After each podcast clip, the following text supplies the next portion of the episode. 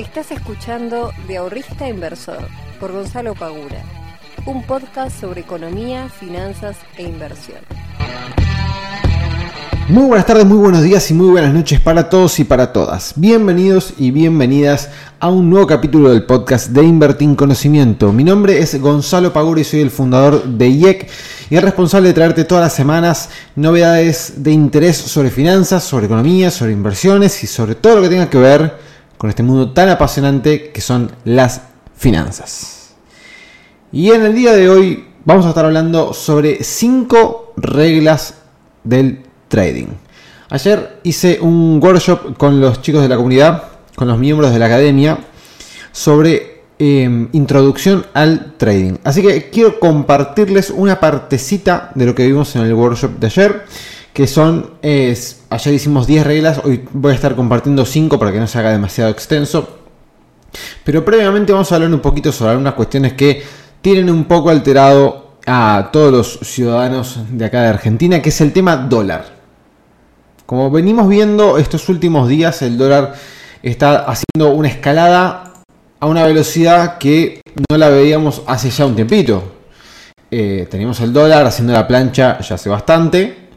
Y hoy tenemos el dólar blue a 162 pesos. O sea, hace unas semanas atrás, o hace una semana atrás, si no me equivoco, estaba por debajo. De este, llegó a estar por debajo hasta del dólar MEP y hoy lo tenemos al mismo precio o casi al mismo precio que el dólar solidario, que el dólar solidario hoy por hoy sigue siendo el más alto. Recordemos que hace un tiempo habíamos hablado sobre qué iba a pasar cuando el dólar solidario quedara por encima del MEP, del contado con liquidación y del Blue. No pasó absolutamente nada, sigue todo igual. Este, pero bueno, está haciendo una suba. En este momento, por ejemplo, el dólar bolsa está 152,85, el contado con liquidación 156. El MEP hace una semana atrás estaba a 142 pesos. O sea, subió 10 pesos en muy, muy pocos días. Lo mismo también está pasando con el contado de liquidación y lo mismo está pasando con el Blue. ¿A qué se puede llegar a deber estas subas que estamos viendo en el tipo de cambio? Bueno, eh, el dato de marzo fue realmente bastante, bastante malo. 4,8 de inflación. Es un dato según dice Martín Guzmán, es la inflación más alta que se va a ver en el año. Bueno, vamos a ver si esto es así o no. Pero con un 4,8 y con un 13 de acumulado, en lo que viene el primer trimestre del año, esto claramente impide llegar al 29 que se presupuestó y que se aprobó este, en la Cámara de, en la cámara, cámara de Senadores. Ahí está. Eh, porque es imposible, o sea, si tienes un 3 en el primer trimestre, a menos que, no sé, pase algo mágico, no vas a llegar nunca a un 29 en el año. Y claramente, como también pudimos ver, que el dólar esté quieto no ha servido como anclaje para que los precios también se mantengan estables. Un 4,8 en marzo con un dólar que prácticamente no se ha movido no es una buena señal. Siempre tengamos en cuenta que el tipo de cambio influye claramente en los precios. En algunos precios influye de manera más rápida, en, otros precios influye de manera más lenta. O sea, el impacto nosotros, los consumidores finales, lo terminamos viendo en algunos productos más rápido y en otros productos más lento. Bien, eh, pero siempre termina impactando. Y entonces, si nosotros teníamos un dólar bastante quieto, bastante quieto, eh, y la inflación igualmente fue alta, esto es una mala señal para lo que puede llegar a pasar si el dólar empieza a pisar el acelerador. Así que a través de una suba fuerte de lo que fue la inflación, esto obliga de alguna manera a que los inversores empiecen a acomodar el tipo de cambio y a demandar más dólares para empezar a cubrirse sobre este tipo de cuestiones. Y aparte recordemos que si, han aprovechado este, este tiempo en el que el dólar ha estado quieto, han podido hacer tasa en pesos para después pasarla a dólares. Eso le mete más presión al dólar. ¿Ok? O sea, se aumenta la demanda. ¿A qué me refiero con hacer tasa? Bueno, es la famosa operatoria del, carry trade, ¿no? Nosotros operamos en algún instrumento que esté eh, nominado en pesos, obtenemos una tasa que puede ser fija o variable, y eso, esos, con esos pesos que nosotros obtuvimos de haber invertido, después lo pasamos a dólares, comprando si queremos, por ejemplo, dólar MEP en la bolsa, y chau, ya te hiciste una tasa en dólares. ¿Se entiende? Vos tenés, no sé, 10 mil pesos y ganaste mil, vamos a suponer, de un mes al otro. Bueno, esos mil pesos, supongamos que el dólar de punta a punta se quedó quieto, bueno, lo pasas a dólares y ahora tenés más dólares que al inicio, ¿ok? O sea, te ganaste una tasa en dólares bastante alta sin tener que estar invirtiendo en activos dolarizados, ¿bien? Eh, eso se hace mucho. Y bueno, quizás algunos lo hayan aprovechado y hacen eh, este, que eso le meta presión al dólar. Y aparte tenemos que la curva de contagios del COVID no está bajando después de estas nuevas implementaciones que impuso el gobierno. Eh, entonces se estima que van a haber nuevas reglamentaciones y que eso va a repercutir en la economía. Entonces esto es una forma también de atajarse, decir, bueno, che, si vamos a estar de vuelta en una fase 1 o algo por el estilo, y bueno, vamos, vamos a, resguardarnos de vuelta en el dólar por las dudas de que pase algo. ¿Ok? Eh, esas podrían ser dos variables que le meten presión al tipo de cambio y lo hacen moverse como lo estamos viendo en estos, eh, en estos días. Pero bueno, para pasar directamente al, al tema de hoy y para no, no hacer un poquito, no volver a este podcast un noticiero financiero, vamos a ver cinco reglas que todo trader debería respetar o tener dentro de su plan o dentro de su armado de eh, la estrategia de trading. ¿ok? Ayer estuvimos viendo justamente un workshop de trading porque es algo que muchos quieren hacer.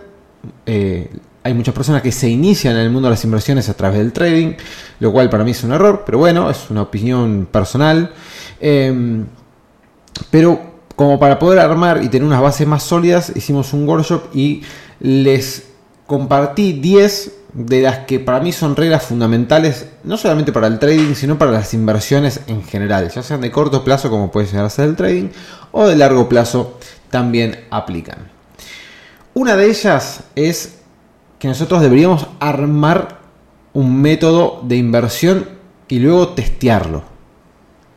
Cuando hablo de armar un método de inversión, no tiene que ser un método que nos traigan de la NASA con un bot o con 400 millones de algoritmos que nos calculan, nos estima. No. Bien. Un método puede ser algo súper simple. Compro cuando llega soporte, vendo cuando llega resistencia. Punto. Ese puede ser tu método. Si quieren le agregamos un pasito más. Compro cuando llega soporte y el volumen disminuye y vendo cuando llega resistencia y el volumen disminuye. Por ejemplo, ese puede ser otro método. Cada uno va a implementar su método. Lo importante es que haya uno. Lo importante es que haya una forma de operar. Una forma de establecer parámetros en los cuales nosotros, al momento de tomar decisiones, ya tengamos un panorama mucho más claro de qué decisión debemos tomar. Si no es como meter la plata y bueno, vamos a ver qué pasa. Y para el vamos a ver qué pasa, es preferible quizás poner ese dinero en algo que sea más divertido que, invertir. No sé, vayan a jugar a la ruleta al casino, por lo menos. ¿Qué sé yo? Se toman un café, una cerveza mientras juegan a la ruleta. Me, me parece que por lo menos es más divertido. Si no lo vamos a plantear de esa manera, vamos a plantearlo de una manera correcta, donde vamos a armar un plan o un método, sea cual fuere, y lo vamos a respetar. Obviamente que hay que testearlo. Obviamente que nosotros tenemos que corroborar si ese método que, nos estamos que vamos a implementar funciona para el activo que nosotros queremos invertir. No sé, supongamos que ustedes quieren invertir en acciones argentinas y eligen 5 acciones. Y su método es este que les decía de soportes y resistencias, ¿no? Compro un soporte, vendo en resistencia. Fantástico. Entonces, si ustedes establecen eso, lo ideal sería que tomen de esas cinco acciones que van a estar comprando y vendiendo dentro de lo que son las acciones argentinas y chequear cuando suceden estos parámetros, cuando una acción ha llegado a un soporte y ha, llegado a una resistencia, ¿qué es lo que sucede? Si hubieran tenido compras acertadas o no. Hay que testear nuestro método, si no, de vuelta, no tendría mucho sentido. Otra de las reglas que nosotros deberíamos tener. Si estás teniendo malas operaciones, o sea, si estás teniendo una mala racha, vamos a decirle. Abriste operación, perdiste, abriste operación, perdiste, abriste operación, perdiste. No dupliques la cantidad de dinero. Al contrario, te diría que la reduzcas, porque vos al duplicar la cantidad de dinero, lo que estás haciendo es meterle más riesgo a tu cartera. Y le estás metiendo más riesgo en un mal momento para vos.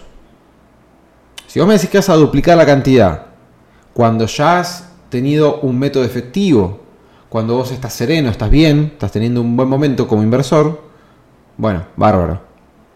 Ahora, si vos venís de un, mal, momento, lo más probable es que estés afectado psicológicamente y que estés viendo o estés tradeando mal tus operaciones. Por lo cual, meter más dinero, inyectar más dinero cuando estás teniendo un mal momento, es como casi regalarle plata a la gente. Porque lo más probable es que vayas a perder, no que vayas a recuperar. Esto es como si, volviendo al tema de la ruleta, ¿no? Vos vas al casino, jugás eh, a rojo o negro, ¿no? 50-50. Bueno, si te cae en el cero, que no cae ninguno de los dos. Pero bueno, supongamos que jugás rojo y negro, ¿no? Pones, qué sé yo, 10 mil pesos al rojo, no sale, listo. Ahora pongo 20 para poder recuperar y ganar. Bueno, no, no funciona así. Bien, en las inversiones no funciona así. Si lo querés hacer en la ruleta para, ya te digo, divertirte, fantástico. Pero en las inversiones no funciona así. Ahora, otra cuestión que es importante, ya dijimos entonces, armar un método de inversión y testearlo, y que si estás operando mal, no sería lo más conveniente incrementar la cantidad de dinero que nosotros estamos operando, sino que sería mejor disminuir la cantidad como para no sufrir grandes pérdidas hasta que encontremos de vuelta nuestro rumbo, nos centremos de vuelta, pongamos la brújula apuntando para el norte y recién ahí comencemos a incrementar nuevamente eh, la cantidad de dinero en cada una de nuestras eh, operaciones. Podemos sumar una tercer regla, que está a mí me pone personalmente un poco nervioso porque lo veo en muchas ocasiones, generalmente en los que están iniciando, que es que las operaciones que tienen ganadoras las convierten en operaciones perdedoras. Que esto yo lo he hecho, o sea, si ustedes, no sé si vieron la masterclass, eh, que es gratuita, si no la vieron, vayan a el Instagram, que en, en la biografía tienen un link para que puedan ver una masterclass que hice de inversiones, de introducción a las inversiones, que es totalmente gratuita, véanla y ahí les cuento una historia personal de cuando realicé mi primera operación en la bolsa, que me sucedió justamente lo que estoy comentando acá. Em, sucede mucho que abren una operación, supongamos que compran CDRs de, no sé, Google, que hoy sacó justo eh, balances y le fue muy bien, compran acciones de Google y empiezan a ganar plata, ¿no? La compran a, supongamos, qué sé yo, 100 dólares y comienza a subir. Entonces ustedes ahora están en una posición ganadora, ya tienen rendimientos positivos. Pero como no tienen un plan o no estimaron o simplemente les ganó la, codicia, las ganas de ganar más, dejaron que eh, esa posición comenzara a caer. Ahora, ¿qué pasa? Supongamos que ustedes compraron Google y ya están un 20% arriba ustedes están ganando un 20% en dólares en muy poco tiempo. Y comienza a retroceder. Comienza a retroceder. Retrocede un día, ustedes pasaron de 20 a tener 15. ¿Qué pasa? Si nosotros tuviéramos un plan, quizás cuando hace ese retroceso podríamos cargar una orden de venta y cerrar la posición y llevarnos al bolso un 15%.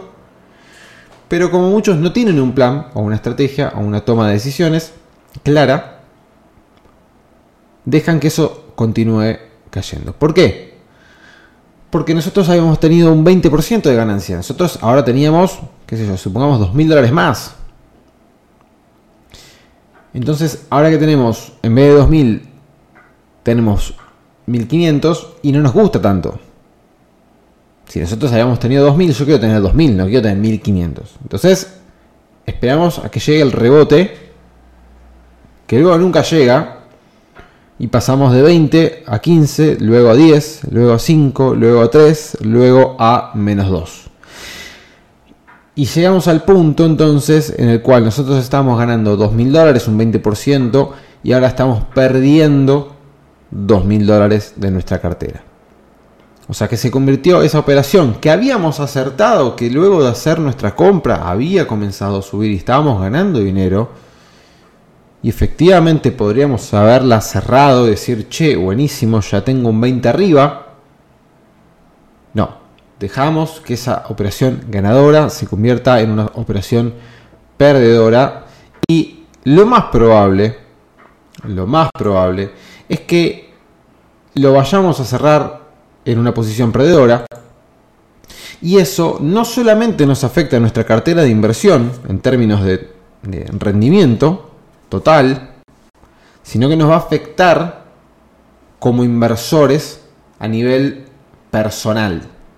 ¿Por qué? Y porque la confianza empieza a decaer, porque nos empezamos a putear a nosotros mismos. Qué pelotudo, ¿cómo puede ser que estaba ganando un, un 20% y ahora estoy perdiendo plata? ¿Cómo, ¿Cómo puedo haber sido tan gil? Bueno, nos empezamos a bardear, empezamos a perder la confianza en nosotros mismos, empezamos a echarle la culpa a cualquier cosa, em, nos ponemos de mal humor, nos podemos, nada, nos empieza a afectar a manera personal, más allá de la inversión.